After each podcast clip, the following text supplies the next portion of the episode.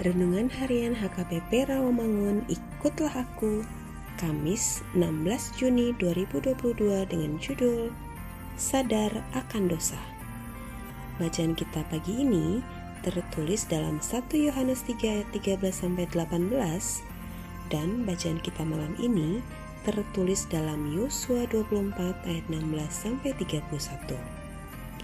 Dan kebenaran firman yang menjadi ayat renungan kita hari ini ialah Mazmur 51 ayat 3 yang berbunyi Kasihanilah aku, ya Allah, menurut kasih setiamu, hapuskanlah pelanggaranku menurut rahmatmu yang besar. Demikian firman Tuhan. Sahabat ikutlah aku yang dikasihi Tuhan Yesus, menyadari dosa dan bertobat merupakan karunia dan pekerjaan Roh Kudus. Sesungguhnya, semua manusia tidak lepas dari dosa dan kesalahan. Semua orang bisa saja tergelincir ke dalam dosa kapan saja. Kesalahan, dosa adalah yang sering terjadi, meski bukan hal yang baik. Namun, yang terpenting adalah bangkit dan meninggalkan dosa itu. Orang sering kali bertanya, mengapa Daud masih dipercayai oleh Tuhan padahal dia berdosa? Mengapa keturunannya menjadi raja dan Mesias padahal dia melakukan dosa besar?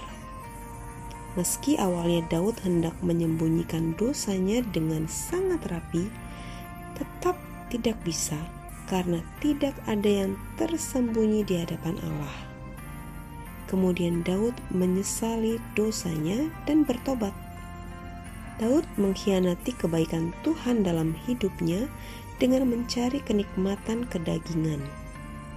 Pertobatan Daud inilah yang memulihkan dirinya dan hubungannya dengan Allah.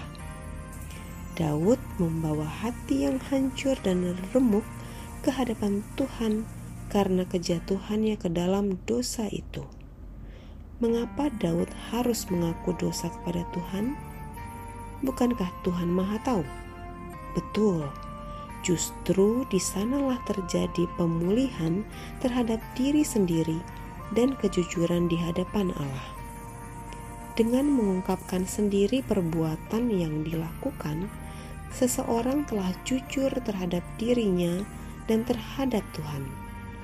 Allah menegur dengan rohnya dan selalu mengingatkan, terimalah kemurahan roh kudus itu dengan kerendahan hati dan membawa segala dosa dalam penyesalan ke hadapan Tuhan untuk memperoleh damai sejahtera dan berkat-berkat Tuhan.